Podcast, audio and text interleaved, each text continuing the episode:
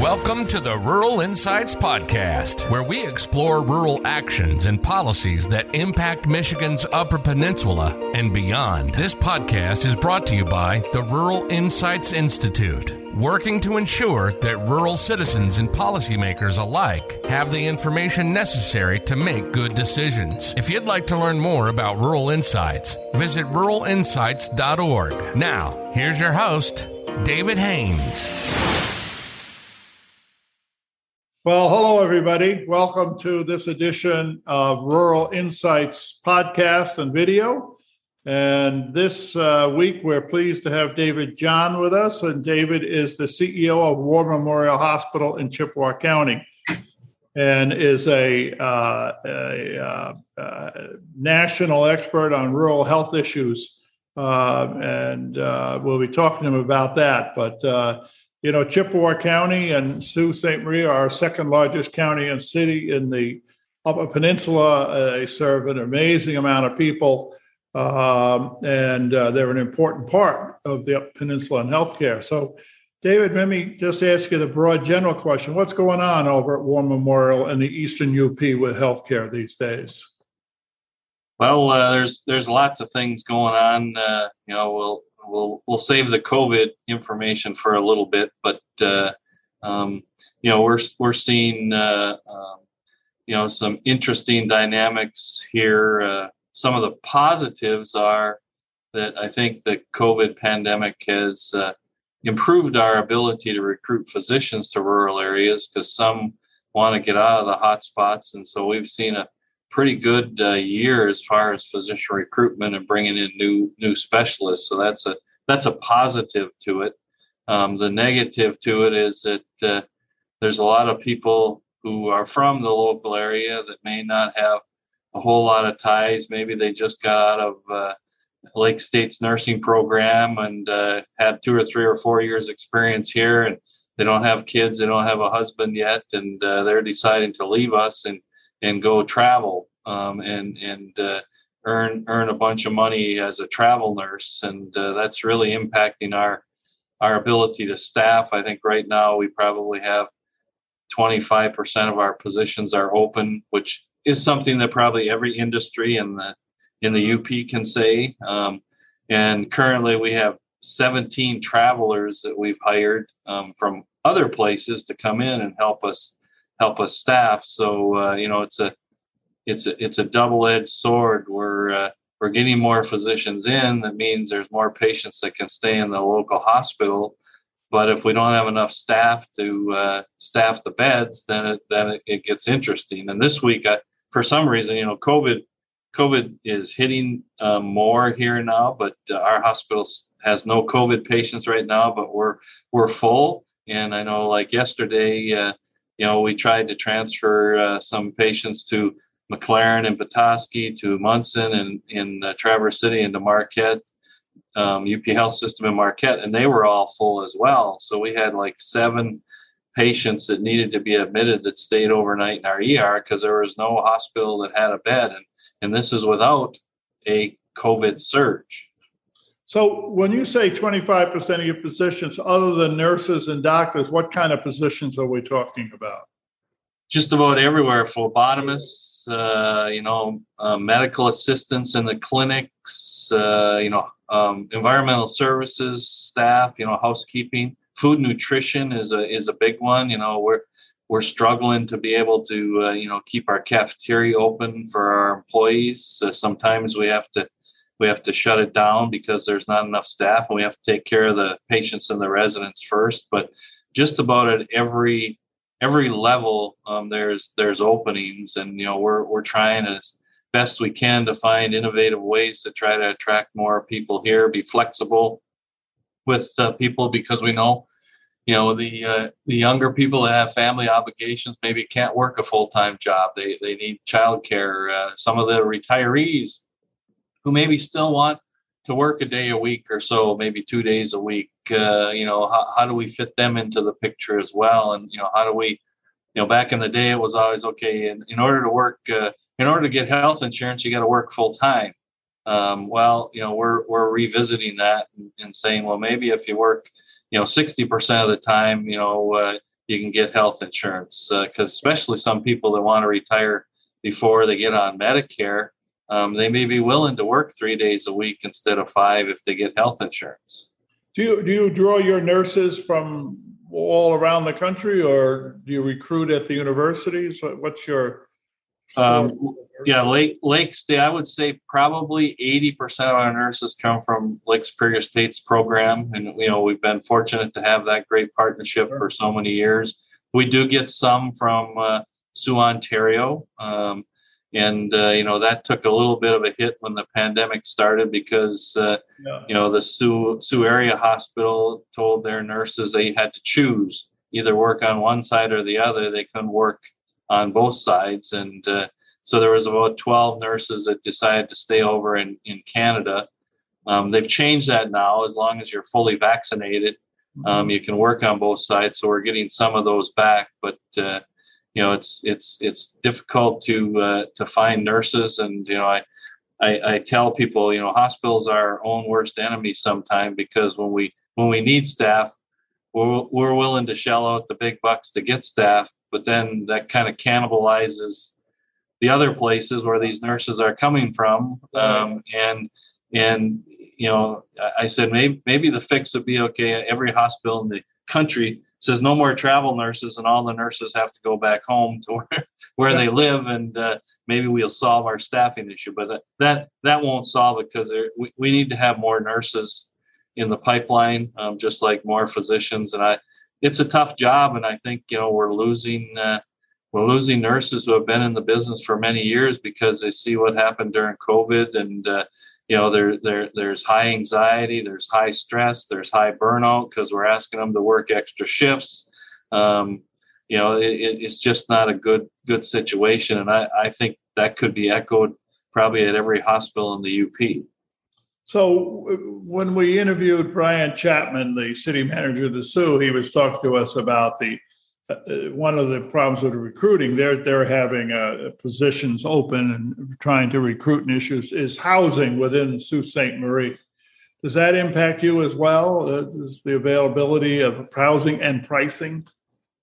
Um, the availability for sure, um, because we we just had somebody who was uh, going to come up, and I think they were an advanced practitioner, and they couldn't find a house. Um, and so they said, "Well, we're we're going to accept this other job we were offered uh, where we can find housing." And you know, we were able to. Uh, you know, go and, and and find an apartment where we said, well, we can get this for you know six months, and by that time, you, you know, you should be able to find a house. Uh, but just yesterday, my CFO came and said, "Hey, I found I found a couple apartments that are open right now that that we could put our name on and, and rent for the next year, even though we don't have anybody to live in them right now. Should I do that? And I said yes, because we need we need a little bit of a cushion flexibility um, for people coming in the area that can't find find a house. But that that's definitely a a, a problem here now, and I, I guess to some degree it's it's a good problem because housing values are going up and everything's rented and everything's bought and whatever and part of that probably has to do with the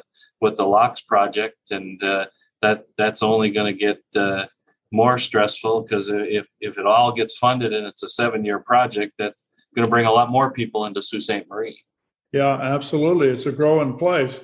So, David, we we you and I have talked about this before. There's been stories about you affiliating with the University of Michigan uh, or other people. Uh, you, you're you're in a you're on the I-75 corridor. U of M is already, I think, in Alpena and Midland. Uh, is that in the works for you all at War Memorial, or is that still a discussion item for the future? Well, well, the process started a few years ago. Um, you know, we uh, we had a couple um, not so good financial years. Part of it was implementing a new electronic health record and uh, the cost of that. And so we started looking for a partner and we sent out an RFP, and I think six different uh, health systems within Michigan uh, applied. A couple of them, once they learned more about it, just said, We're too far away. Uh, we don't think we can provide value to you being that far away.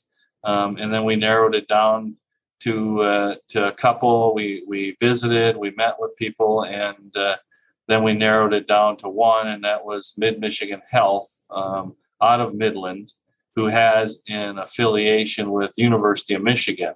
Um, they have an agreement, and so you know they uh, we're still you know we're right now we're in the due diligence process, and I tell people uh, it's kind of like uh, you know that that period between when you get engaged and when you get married, and you you find out a lot more information about uh, the person you're going to marry and uh, you know probably 90% of the time the marriage happens but there's 10% of the time that something happens during that uh, that period that that, that isn't going to work out. And you know we're we're we're working through those things right now and uh, you know if, if all those um, items are, are satisfactory then uh, um, you know we would we would sit down and, and negotiate a definitive agreement which would actually put everything we're talking about in, in writing so uh, you know, well, you would you would have a formal affiliation with Midland and the U of M. Right. Yeah. We, you know, it's it's truly if it happened, it will be with Mid Michigan Health out of Midland um, and be part of their system, which includes uh, they have the hospital in Alpena, West Branch, uh, um, Gratiot County. Um, okay. I think Clare. Um, they, they have quite a few of them. Uh, and and uh, if it worked out, we'd be part of that. And then they they in turn have an agreement with the University of Michigan so that they're they they basically on their signage and whatever you know have the block M and uh, you know there's some perks perks right. you get as being part of that system as far as uh, transfers of tertiary and quaternary care patients that sort of thing. So would you have the block M on on your buildings? Uh, from what I gather, yes, we would. So the next time I interview, you might be wearing maize and blue. Boy, that's gonna be that's gonna be tough because I'm a Spartan fan. But I, hey, I, know. I know I know a lot of our uh, a lot of our physicians graduated from either uh, the MSU College of Medicine or the College of Human Medicine, and and they said um, we're we're okay with this as long as um, I don't have to wear maize and blue. Maize and blue, yeah, that could go in the side door or something. Yeah, that's it. So. Um, how far in the future you think this is? A year, two years, months? Uh, is it? I would think if everything went well, um, you know, it could uh, could happen between January of next year to June of next year, something like that. You know, I, from our end, uh, you know, our financial situation is is really robust right now. I mean, you know, we even though we shut down last year for two and a half months, um, it was one of the better years we ever had. You know, so the question becomes now, you know, what are the benefits you get other than the financial that are going to impact the community, and that's that's all part of that negotiating the definitive agreement. I mean, we think we we want all this grandiose stuff, and you know, what what are we going to be able to get uh, um, to help uh, bring services, retain services, in in our local community. So it, it as you look out at at healthcare in the Eastern UP for the next three years? What are the, obviously this new affiliation is an opportunity. What are the challenges, the threats to rural healthcare in the Eastern UP? What, what what's out there that keeps you up at night?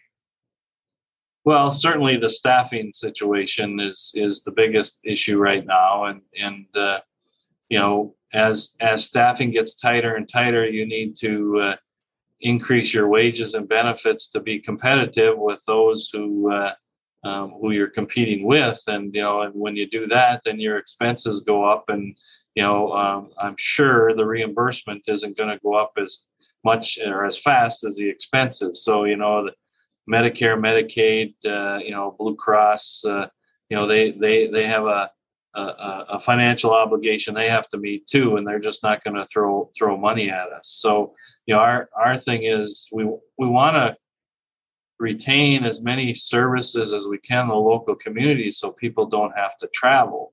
Um, but if, push comes to shove, you know, what specialty services that we're doing now might have to be discontinued because uh, we can't afford to do them anymore. Um, and and so that's that's a concern. Um, you know, and, and keeping up with technology and making sure, you know, we have the most up to date technology. It's not, it's not easy. We just, uh, we just purchased another robot for for surgery, a Da Vinci, and you know it, those things are really expensive. But if we're ever going to recruit new physicians to our area for general surgery, OBGYN, urology, any of those specialties, they're all being trained on the robot. I, I don't know that uh, you know in the future that that new grads coming out will be able to do surgery without the robot. And so. What does that mean for small rural communities? You know that can't afford a million or a two million or a three million dollar robot. And you know, I look at it and I worry that it's going to be more travel. You know, unless uh,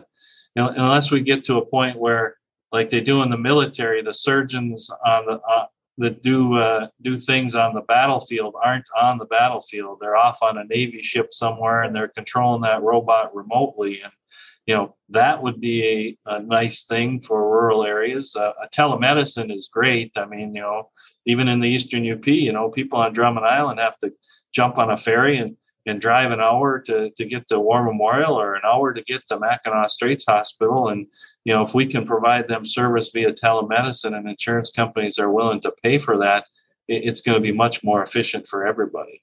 But I also know that that telemedicine piece brings in competition because if you can do telemedicine from Sault Ste. Marie to Drummond Island, you can do telemedicine from Detroit to Drummond Island, or California to Drummond Island, or Florida to Drummond Island. And what what are the what part of the market is going to be taken away by that which is then not there to support our rural hospitals so as somebody who's who is been involved in discussions of national rural health care and and solutions what are what things could our listeners should they know about nationally rural healthcare is there everyone going through the same thing we are uh, are there solutions out there that you have found, or besides the one you've already talked about, which are really creative? But is this a is everybody in rural areas having the same kinds of issues, or are there different issues? No, I, I think they're the same issues uh, in, in, the entire country. I mean, one, you know, we're fortunate here that we haven't had a lot of rural hospitals close, um, but there are some areas of the country that have had a lot of rural hospitals close.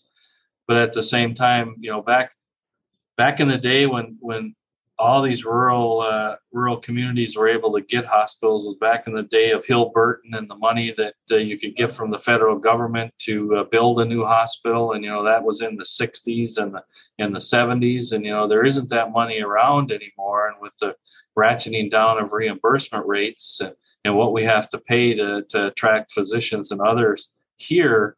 Um, and and with the lower volumes, we we just can't make that up um, just based on volume like they can in urban areas. And I I said, you know, you you need to uh, you need to look at rural and you need you know access. I think every American should have access to health care, but there's going to be a point in time where what does access mean? Does it mean access to primary care, or does it mean access to specialty care? and are people in rural hospitals or rural communities going to have to drive um, distances for that specialty care, which which you know is going to put a burden on on the the uh, community because there's some that uh, probably don't mind driving, but there's others that don't have the resources to drive. And I can tell you this, you know, in rural communities, the local businesses should be locked in with the hospital because every time somebody drives to another town to get their healthcare services. Um, they're going to the big uh, box stores and uh, buying things down there that take away from the mom and pop shops in the local community, and they're spending, you know, available resources um, away from their local community, which then also impacts local businesses. Yeah, it's the the economists are calling that in rural areas the Costco effect. You know, people can go. Um, David, what uh, anything else you'd like to tell us about War Memorial or healthcare or things you're doing before we close? or anything? Well, we didn't didn't didn't touch much on uh, COVID, you know, and uh, um, you know we we are seeing increases uh, as as every place in the UP is. Uh, we're not seeing increases in the number of people we've had to admit because uh, you know, we don't have anybody admitted right now, but we're seeing um, increases. And uh, you know the the thing the thing over here which which is interesting because we're so so uh, um, you know joined at the hip with Canada is that you know when the Canadian government opened uh, opened the border for Americans to go over to Canada as long as they had a negative COVID test and were vaccinated, all of a sudden we're getting um, an influx of people who want a COVID test that don't necessarily have any symptoms. They just want to travel. Well, we only have so many so many people that can run those tests, and the, they want a PCR test, which is a test that takes 15 minutes each to run. You can't batch them or whatever, and so we're getting people that are getting angry that we aren't able to to offer those tests. But again, that we're not in the business of doing testing for travel, so that's that's a that's a concern, and uh, you know, my my biggest concern for rural, and this would take into account all the UP, is uh, you know, rural America has the lowest uh, vaccination rates of, of anywhere, and uh, we also have the least amount of healthcare resources. So if this Delta variant gets going and, and it's really impactful to those that aren't aren't vaccinated, our local hospitals in the UP going to keep be able to keep up with it. What's your um, vaccination rate in, in over in Chippewa? In uh, in Chippewa County, we have fifty one point three of our percent of our population fully vaccinated, and and in the twelve to nineteen category, only twenty eight percent. I know we're doing much better in the sixty five and over category. I think we're over seventy five percent, and we're doing pretty good with our employees. I think we're close to eighty percent, which is one of the higher numbers. Uh, but you know now we're now we're ramping up for uh, you know the possibility that in September here um, they're going to recommend third doses and, and, a booster shot. And uh, you know we we we we want to make sure our employees who want that third shot get it. Um, but we spent we we joined a group of uh, the health department the, the lake state university the Sault tribe the bay mills tribe um, the uh, clinic out in pickford we all meet once a week and discuss the vaccine. We planned uh, mass vaccination clinics at the start where we used Lake Superior State's uh, Cisler Center and did, I think, over a thousand one day and seven or eight hundred another day. And you know that took a lot of resources, but that was in the crisis. And now for these third doses, I don't know that we have the the resources to do that. And you know, is there enough um, of the vaccine available, which I hear there is, that they could get their vaccine from their local uh, primary care physician, um, you know, the health department, uh, the pharmacies that are doing the vaccine. We're we're hoping the the people in the community can get those third doses through there. But uh, you know, it's obvious it's obvious to us, and I'm I'm I'm not political at all. I just look at the data, and it's obvious that people that are vaccinated have a, a, a, much less likely chance of being admitted to a hospital and a much less likely chance of dying from the from the virus. And you know, uh, um, and I think it was the Michigan State uh, um, College of Medicine uh, um, dean that I, I, read a thing the other day. Hey, you know, we, we, we want to try to get more people vaccinated, but for the people that don't want to get the vac- vaccine, then we need to keep them as, as safe as possible um, so that they don't overwhelm the healthcare system. The issue is that the people that don't want to get the vaccine are also the people that don't want to wear masks. Yeah. Um, so it's a double whammy on those people, and that's their right. They they should have that right. But uh, you know, we also need to protect the resources to take care of the the people that are having heart attacks or the people that uh, need the cancer surgery or have pneumonia or whatever, because they're they're just as important. Um, in the mix as, a person with COVID. And, and if you have overrun by COVID, how are you going to keep care or take care of the other people? Well, David, thank you. Um, our, our listeners and our readers, uh, we always appreciate you doing this. Your articles, our, our readers uh, have really enjoyed. And uh, so today we have been happy and pleased that we got to talk to David Jahn, the CEO of Chippewa County War Memorial Hospital. So David, thank you for your time and uh, best of luck. And as they say, mask up. Thanks, David. See you, my friend. Bye bye. Bye. You've been listening to the Rural Insights Podcast. Brought to you by the Rural Insights Institute, working to ensure that rural citizens and policymakers alike have the information necessary to make good decisions. If you enjoy our content, make sure to subscribe to our podcast and YouTube channel. You can also subscribe to our weekly email newsletter by visiting ruralinsights.org. Thanks for listening. We'll see you next time.